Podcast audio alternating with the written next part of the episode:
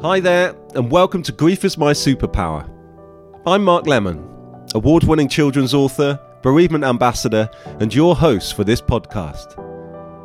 Each week, I'll be interviewing incredible people that get open and honest about their own experience with grief. When I was 12 years old, my dad was murdered, and my life changed forever. I try to explore with my guests if it's possible to live a happy and fulfilled life after the death of a loved one. You can find me as Mark Lemon Official on Instagram and at the Lemon Drop Books website. For this episode, I speak with psychotherapist, mum, writer, and speaker, Anna Mathur. Anna speaks to me about the death of her sister and how it shaped her outlook on life. You can find Anna on Instagram as Anna Mathur. Please don't forget to subscribe and leave a comment wherever you're listening to this podcast. By doing this, it will help us to reach more people in need of support at a tough time. This podcast is in support of children's bereavement charity, Winston's Wish.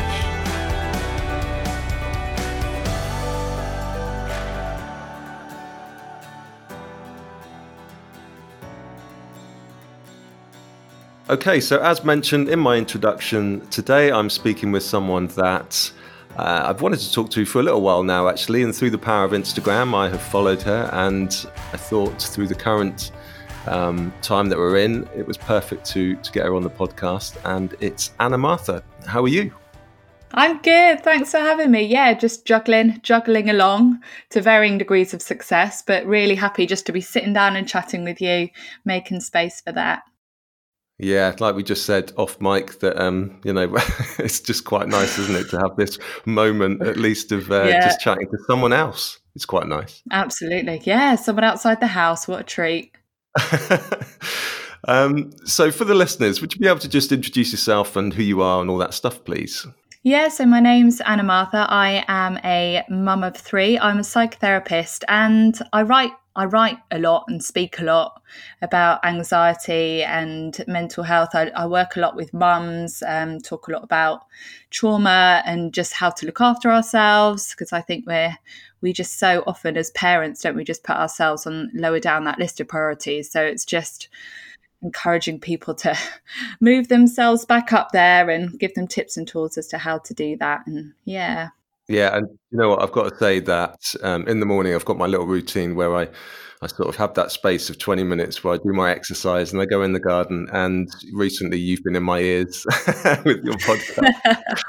oh, and, good, uh, good, yeah, yeah. No, I've loved it, and even even this morning, I've you know normally I'd have some music or something. I thought, no, I'm gonna I'm gonna put one of your episodes on, and um, yeah, it's really it's, it's, a, it's a really good way to start the day, and it's doing really well, isn't it?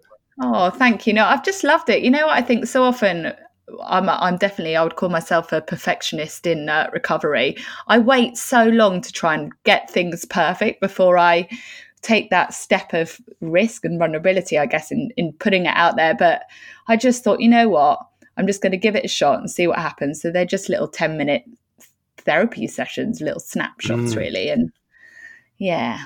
Okay, so the reason we're here today is obviously to talk about um, grief. And would you be able to just share with the listeners about your own experience with grief, please? Yeah, so funnily enough, I talk a lot. I talk a lot about mental health, but one of the things I don't speak about that much is is grief.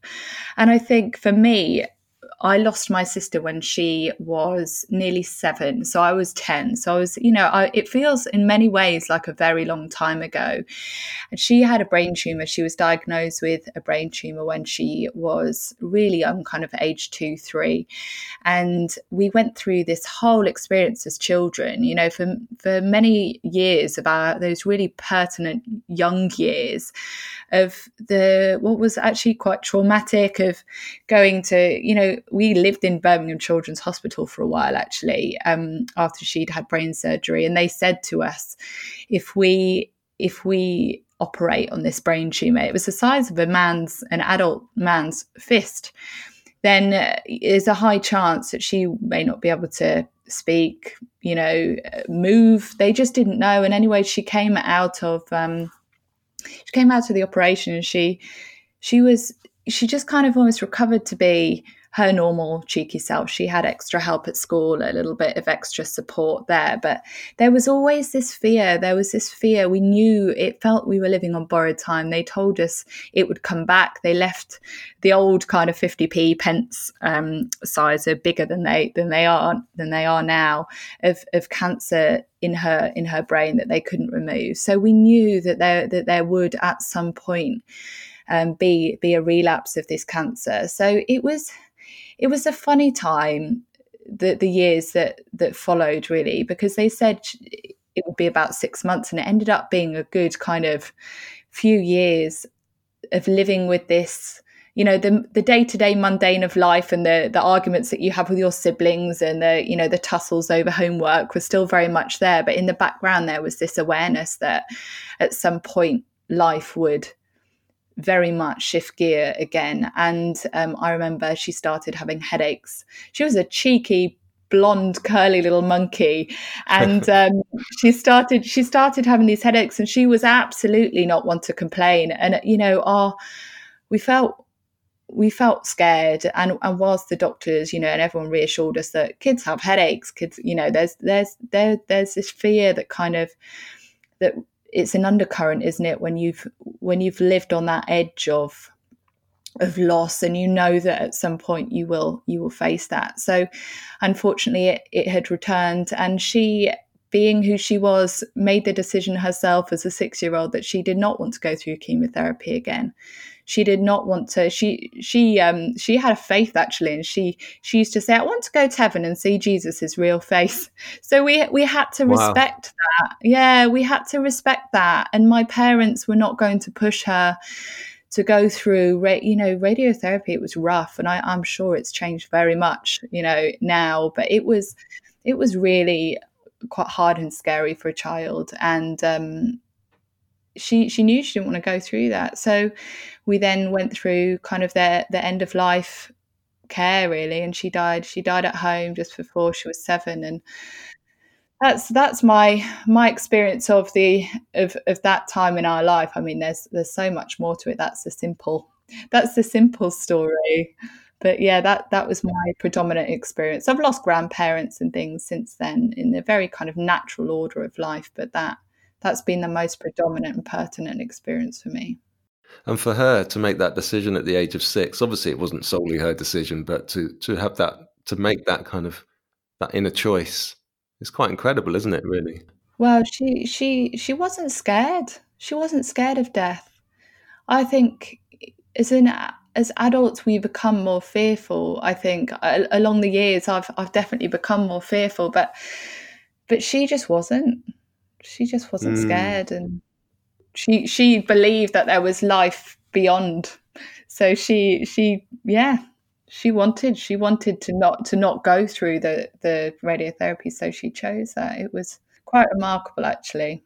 Do you remember that time well you know sort of before she died and then after yeah i do i do actually. I think and this is why I, I, speak so much about anxiety because there's so much when you when you're young or when you go through a worst case scenario it takes away that that ability to quite so confidently reassure yourself that everything's going to be okay. You know we often want that don't we when we're we're worried about losing someone? Because i think ultimately our anxieties come down to fear of loss you know when you've been through that worst case scenario and I, I remember it so pertinently at that time i i remember thinking if she died, if anyone in my family died, I'd I'd have to kill myself. I used to think there was absolutely no chance in the world that I could ever cope with that pain. And and you do and you walk through it and you move through it and you live through it and it's messy and it's hard but actually you know a lot of my more recent challenges have come from the fact that I'm very much one of these people whose coping mechanisms is to be fine and to be the strong one and to be you know, there was just so much sadness around me as a child, and I found that really hard. I found other people's sadness really hard, and people in our family dealt with it very, very differently. So, my brother, who was 18 months younger than me and just a couple of years older than than Emily. Her name was Emily, my sister. And um, he his experience of grief was that he used to cry every night. So we'd have these this hyper hour before bed. We would just go wild and and just giggly. And it was almost i don't know if it was a relief the release or or a way of escaping but we'd just go a bit we'd have this wild hour. And then i'd go off to bed and he'd he'd cry so much so that some nights he'd be sick. And he just cry you know he would let himself cry and he would dictate to my mum every night uh, about his feelings and, and it, they wrote it into this little book. And um, yet for me i just i didn't want to add to the sadness. You know i didn't want to add to the worry. I didn't want my parents to worry about me. So i just wanted life to go back to normal. I wanted everyone to be okay. And and and that was that was my way of coping or, or not coping. And and i didn't want to worry people but actually when i speak to my mum now she was like i was more worried about you than i was about matt and his his crying because he was he was crying. You you were you were not. And i i I don't know. I think I did some kind of like medical um, workshop or something in, at school, and and I remember them saying, you know, if there's a if there's a car accident and you've and you're you're a paramedic and you turn up and there's there's one person who is screaming, and there is another person who is silent, who would you go to? And we all said, well, you go to the person that's screaming because they're in pain, and they said, well, actually, no, you go, you go to the person that isn't, and uh, that that's so really true yeah you it just reminded me of my response to grief and it was just to swallow it all to be neat and easy and and I've spent the rest of my life trying to you know allow it actually and live through the repercussions of that. Yeah no that I do remember actually it's funny I did a podcast yesterday well I was on a podcast and um, it was to do with grief and and I was sort of having to tell my own story and uh, and it took me back to the time of our family and how we all dealt with it in our own you know individual ways and how yeah i kind of shut myself off a little bit and, and was a bit quiet like you were because you sort of want to try and be that you know strong person for the family.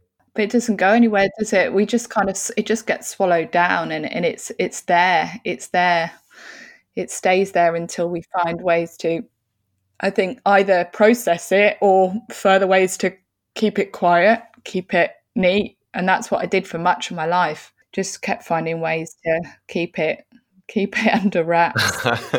it's quite an interesting one, and I, I was umming and ahhing whether to ask it, but um, obviously moving into to the, the job that you do now, and does it stem a lot from that? Do you think me doing this podcast and, and writing, you know, a children's book for kids to try and help them through their own grief, you know, has seems to sort of be a natural progression as to to probably how I'm dealing with my own grief still, but also, you know, it's given me this drive, I guess. Do you think it's maybe instilled a part of that in you with everything you're doing? Do you know what? I, I, I, I have therapy now. I've had therapy on and off the last 10 years. And um, was it my therapist said, when I, when you become a therapist, when you train to be a therapist, you have to have therapy. It's part of the training. So I went as a tick box. I was like, well, I'm obviously I'm fine. So uh, I just have to I have to go to therapy to tick the box. And yeah. and they you know they often say that when you become a therapist you get the therapy you need and we go into it for various reasons. And i think sometimes you know helping others is a way of distracting yourself from your own pain or it's a way of if you help others enough then maybe you know you'll get helped a little a little along the way. And i think when i started training how many years ago? It was 2000 and oh goodness knows what uh, early 2000s it it was a it was a multi-layered motivation. But but actually i've always been so I've always wanted to support people. And I think part of that is is seeing the different ways that people have grieved in my own life and the impact that that has had. And my mum she's she's brilliant. She she grieved in a really healthy way. Um, my dad, not so much, and and I've also lived the repercussions of other people's lack of desire to grieve and the the mechanisms that that they've used in order to kind of keep that grief at bay. You know, they they they they can sometimes be quite destructive, and the things that my dad used to grab to kind of cover up that sadness were not helpful in our in our family. And um, just as the things that i have grabbed along the way to keep that sadness at bay have not been helpful for my life either. So it's seeing how different people can respond to the same thing and actually with good guidance and with good support. You know lives can be changed. So having that insight to kind of different ways of grieving gave me a real a real heart and passion to to find ways to support other people through their challenges because it, it, it makes a difference. Mm, yeah, definitely. And I guess you know, in terms of you know losing your sister and probably also your grandparents, how it's changed your outlook on life. And uh, do you think it's given you a, a sort of different perspective? Yeah, yeah it, it, oh goodness. I mean it's changed every part of me uh, in including in ways that I, I think i'll never i'll never know because it is how i grew up. I grew up in uncertainty. I grew up in in with loss. I grew up you know dealing with the repercussions of other people's ways of coping that were not helpful. So i've had i've had to unpick that a lot along the way. And also i've i've really struggled with health anxiety and fear of something happening to my children. So that's really something i have had to work on. Um, but also you know it it, it gives you an awareness and, and that can go either way i think for me. I i think sometimes I hold my kids and I hug them and I'm like, man, I am so grateful I have you. And then at other times I hug them and I'm like, man, I am so scared to lose you. And it's the same thing with a completely different, you know, twist on it. And and I think I have I have to really work on not living in fear of loss. Like there is always risk of loss. And I think it feels very vulnerable to me to love because I put my heart on the line when I love my kids. You know, I put my heart on the line when I, but I can't help it. I can't help loving them, and I feel vulnerable. And I think it, I just have to keep finding ways to to ground myself because when you've been through a worst case scenario you don't have the same strength to to kind of you know almost metaphorically grab yourself on the shoulders and remind and tell yourself it's going to be okay because there's a bit of you that knows it might not be but it's use it's using that awareness to actually keep drawing you back to the present and and and I, I don't want fear to mar my life. I don't want the choices i make to be made out of fear or motivation to protect everyone around me because you end up grabbing onto them you know and then i can't live well when i'm scared. Um, and my kids can't live well if i'm just constantly scared because I make different choices for them. I'll be like, well, you can't, no, you can't go out for a day trip with with my in laws because what if, what if something happens? You know, I'm if I'm making those decisions out of fear, then I'm I'm making their world small as well. So it's that it's that incredible awareness of the fragility of life that is is wonderful because it makes you want to grab it. But at the same time, you know, if that slips into fear, it's something that I always need to be, yeah, on top of and aware of and kind to myself in. Yeah, it's definitely a double-edged sword. yeah, um, but that's life. You know, actually, that is life. That's the reality of life. It is. It's wonderful and it's sad, and it is mm. all of the things in between. And that that is the truth. It's having the the the ability to embrace both, isn't it? In a way, I guess. Yeah. Um, yeah. So kind yeah. of, you know, like moving on to the current situation that we're in now, you know, with COVID 19 and how it stirred up grief and trauma for a lot of people, you know. And I know that you've given some really great advice in terms of anxiety because there is so much, much anxiety out there. Mm. And, and I can, everything you just said, it resonated with myself in terms of my children and I don't know how many times recently it's popped through my mind as to, oh my God, what if I died, you know, and left my children? Yeah. Um, or what if yeah. one of those, my children died and all that sort of, like you said, worst case yeah. scenario stuff, um, which unfortunately is always there in the back of my mind through having the trauma as a child. Like you said, we, we deal with it and we, and we try and sort of live with it, I guess. Um, have you got any advice for anyone sort of struggling at the moment? Do you know what? The one thing, and I don't even know where it popped into my head. In fact, a couple of things. So the I love a mantra, and I love it because it's something so accessible. It's something that's familiar. It's a sentence that it's it's like a reassurance to me, or it just draws me back and brings perspective. I was going to say I need to stop you there because last night I've sort of I've been fortunate to have through your your brilliant new book, and I've written down chapter three mantra: anxiety can't thrive when we focus on the present, and that really stuck out for me. That that one. Oh yeah. yeah. It's it's great, isn't it? When you find these little things and you just hold them and they're almost like little comfort blankets that just bring you back down to earth when your head is floating off. And mine has been I will cross that bridge if I get to it. And this is what I've been encouraging people to remind themselves of um, in two ways. One is the if, I will cross that bridge if I get to it. There are so many possibilities and potentials for the future, you know. Um, and many of them may not even come to fruition. In fact, most of the things that we fear don't actually come to fruition. But just reminding yourself, I will cross that bridge if I get to it. I'll cross that bridge if I get to it. If the more I the more I delve into that situation now, I'm just feeling those emotions before actually having to potentially deal with it. So I'm just feeling that fear, that grief, that that loss twice. And it also reminds us that we have crossed so many bridges in our lives that uh, we we would have thought at some point would have been absolutely insurmountable. You know, if you'd have told me that I could have lost my sister at some point in my life, I, I, I did, and I would have said, "There's absolutely no chance in hell that I could go through that." And the same for my parents. And guess what? To varying degrees of, uh, you know, okay, we absolutely did. We've crossed mm. that bridge and we're still crossing that bridge. And and that is the same for so many other situations in our lives that things that at some point would have seemed like insurmountable mountains. Lo and yeah. behold, we we've done it. And um it, yeah, we're, we're stronger than we think we are. And no matter what lies ahead, no matter what emotions it will stir up, no matter how dig, deep we will have to dig, we we we can, we can. And um, I've been finding that really, really helpful. And the other thing that right at the beginning of this um, the situation in the lockdown, I was looking ahead at these weeks and thinking, how long is it going to be? I just can't. I just can't do that. It's going to be so hard. And I my mind just went back to a moment I hadn't remembered for years. And it was my brother and I.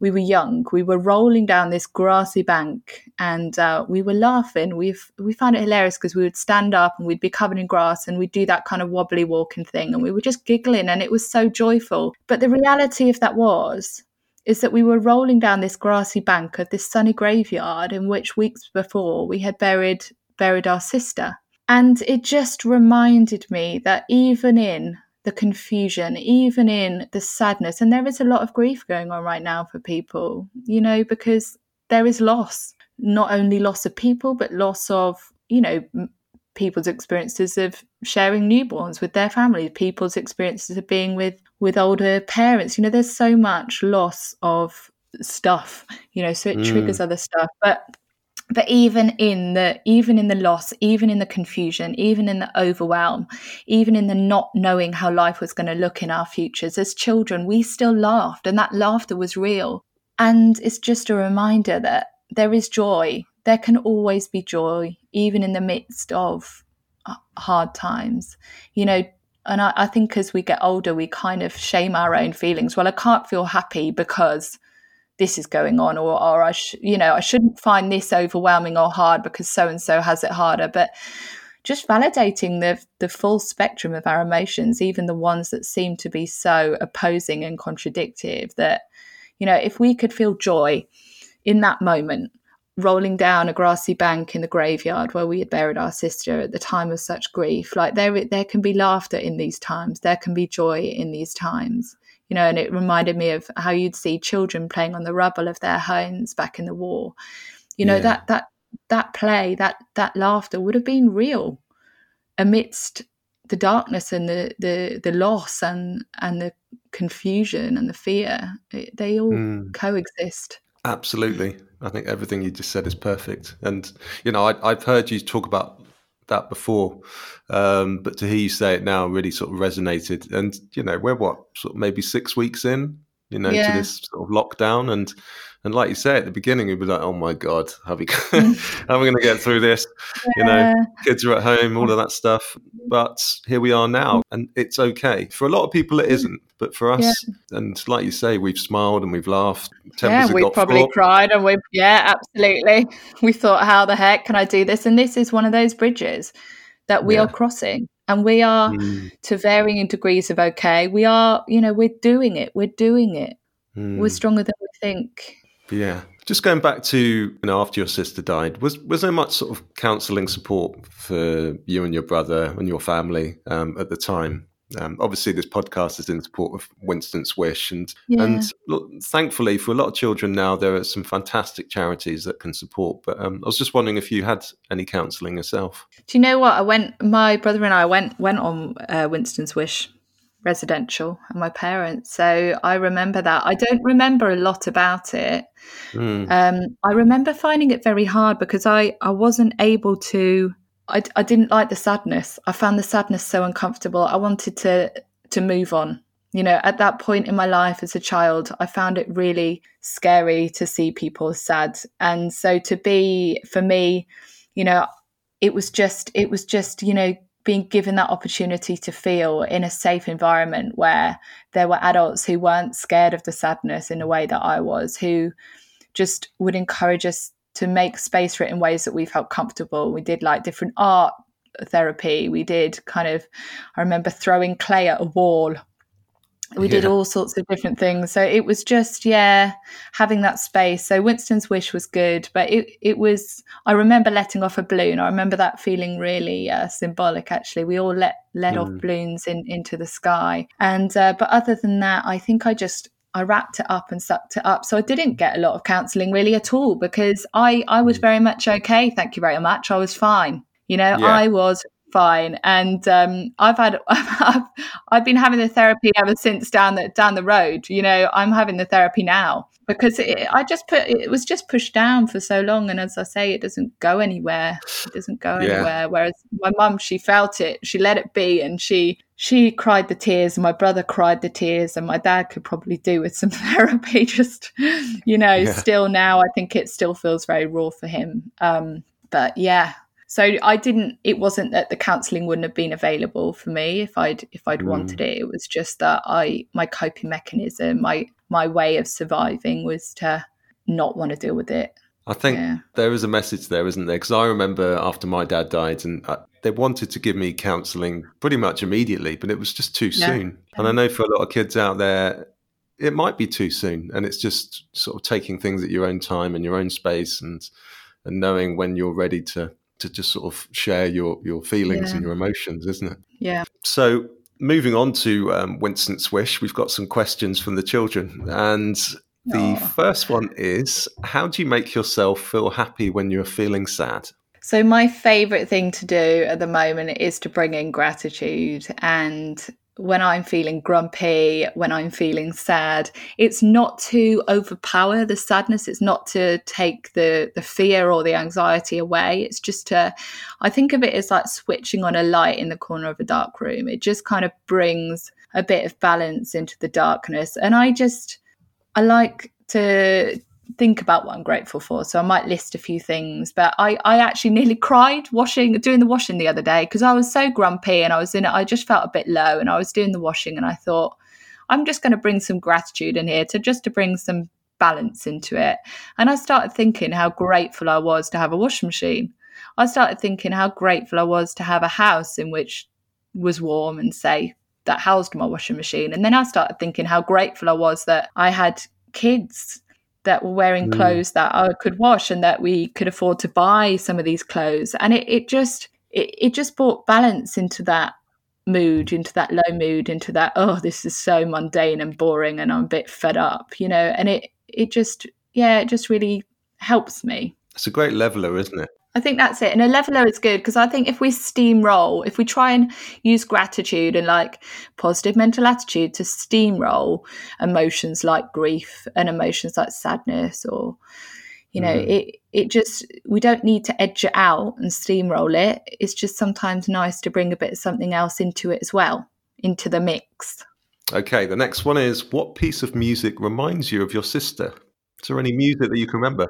Yeah, there is actually, and I because because I was so you know I was young. I remember primary school and our little little uh, primary school locally to us. She used to love this song called Shine Jesus Shine. And it sounds so cheesy now, but she just used to absolutely be the one that was doing the loudest singing uh, when we when we'd sing that song in assembly. so that, that song, you know, that song and it and it's, you know, it's about it's about gratitude and and she was one of these kids that just saw the fun in everything and, and would bring a smile to someone's face, there would be a grumpy person on the train and she'd go across to them and say, I really like your hat. And she, she would, you know, she'd speak to the grumpiest person in the room and say something funny that would make them smile. And she just, yeah. So that that's the song that reminds me of her. Oh, amazing. Okay, the next one is what do you do to remember your sister on important days like her birthday?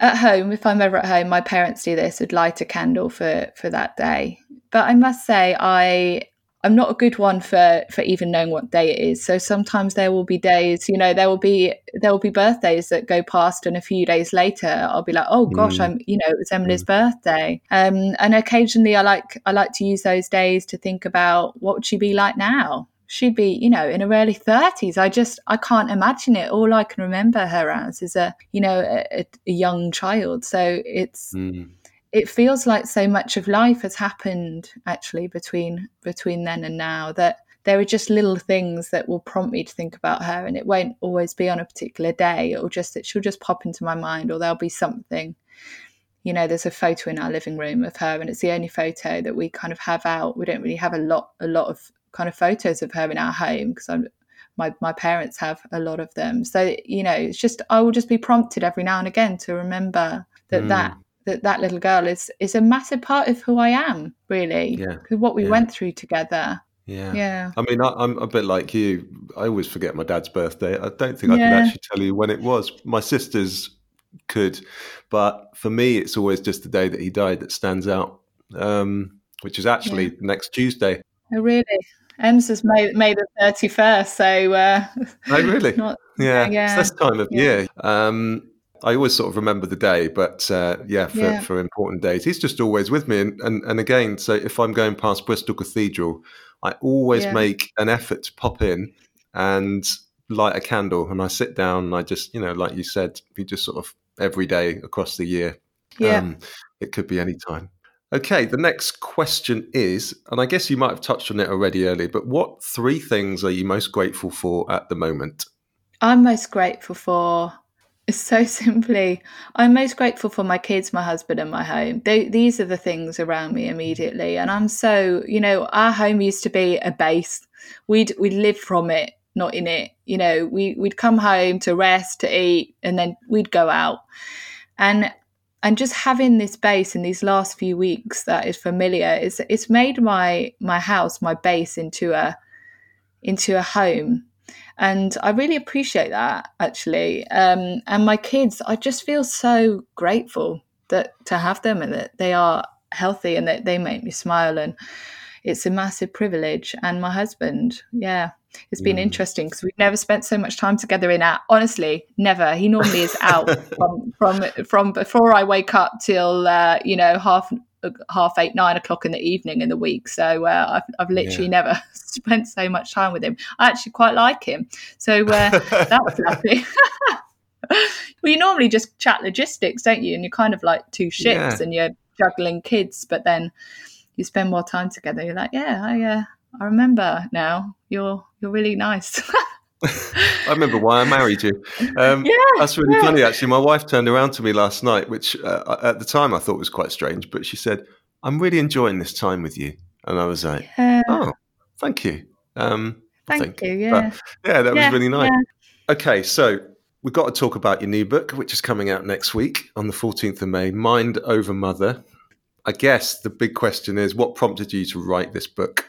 So, funnily enough, it's been almost two and a half years to the day that that the whole conversation about writing a book happened. So it feels like a long time ago, but the motivation and the passion behind writing the book is that it's great that people are talking more about anxiety. It's great that people are talking more about, you know, the challenges of being a mother. But it it seems that that seems to be enough. Like, oh, great, I'm not alone. I'm glad I'm not alone. That makes me feel better you know i'm glad i'm not the only one that's been through this or feels through this feels that. So i'm you know i feel better for that. And i'm there going like as a therapist and someone that has worked so much on my own kind of anxiety i'm there being like no that's not the end.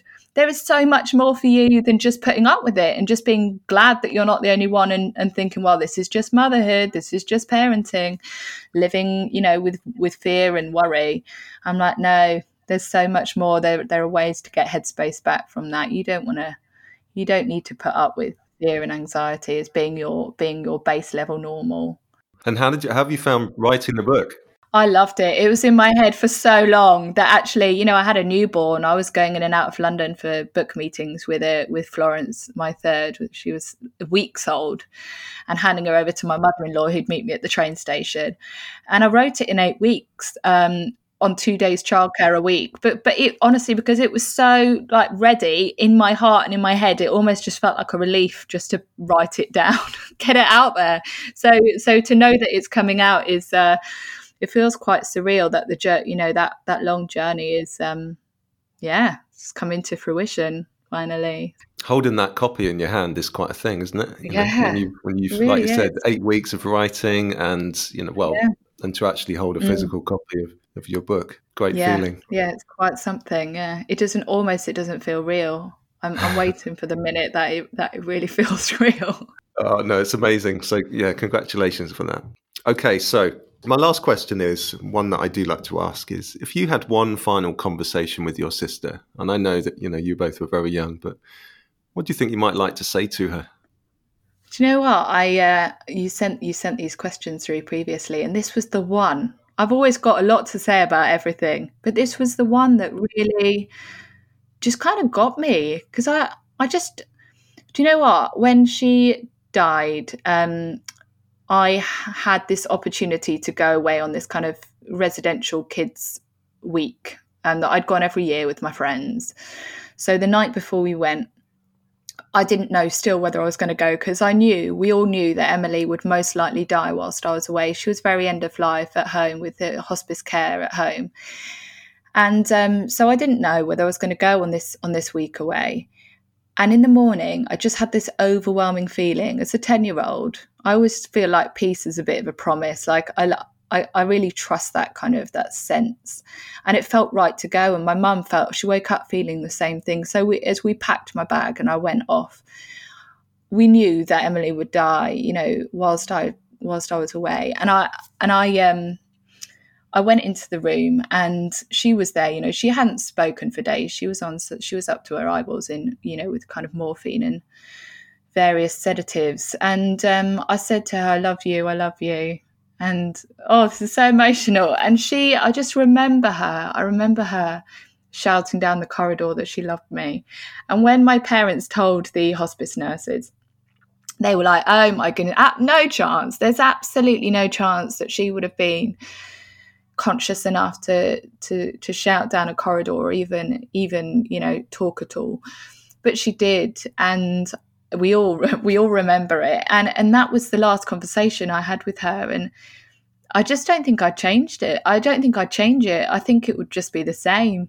Yeah. i think that's perfect isn't it? You know if any of us yeah. could say something to our loved ones who are no longer here yeah. you know love i love you is is the one thing i would imagine. Um yeah. and that how how amazing is it that she shouted back down the corridor yeah, and it, it, you know, I went away on this residential trip, and I woke up one morning at oh, really early. I think it was like f- kind of half four, five o'clock, which was unusual for me as a kid. You tend to just sleep, don't you? Mm. You know, and I woke up and um, I knew I felt really sad, and I, I knew that she died and it was that time that i woke up that she, you know we later worked out was that that was the time that she died and it was right that i was away because I'm quite a light sleeper. I would have woken up and gone into the room and there was commotion. You know there's there's often commotion at the end of life and my brother who sleeps through anything he slept through it all. Whereas i i feel almost sure that i would have i would have walked up the hallway and you know my last memory wouldn't have been that moment of declaration of love. It, it may well have been something very different that I'm just, you know, it was just the right thing. It was the right thing. And yeah, it just felt, it still feels special to have had that opportunity and how things worked out. And yeah. That's lovely. Okay, well, look, Anna, I just want to say a massive thank you for coming on and talking with me today and sharing your grief story and also your you know professional advice to, to those out there that might be struggling at the moment in this strange time and yeah. Uh, yeah so just thank you so much well thank you so much for having me. It's an honor. It's something i don't talk about often maybe not enough. So it's uh, it's actually been really therapeutic for me to do this. So thank you thank you. It's a really valuable conversation to be to be having with people. I don't doubt that this is going to that you know your resources is such such a support. Thank you, Anna. And uh, yeah, take care. Thank you, you too.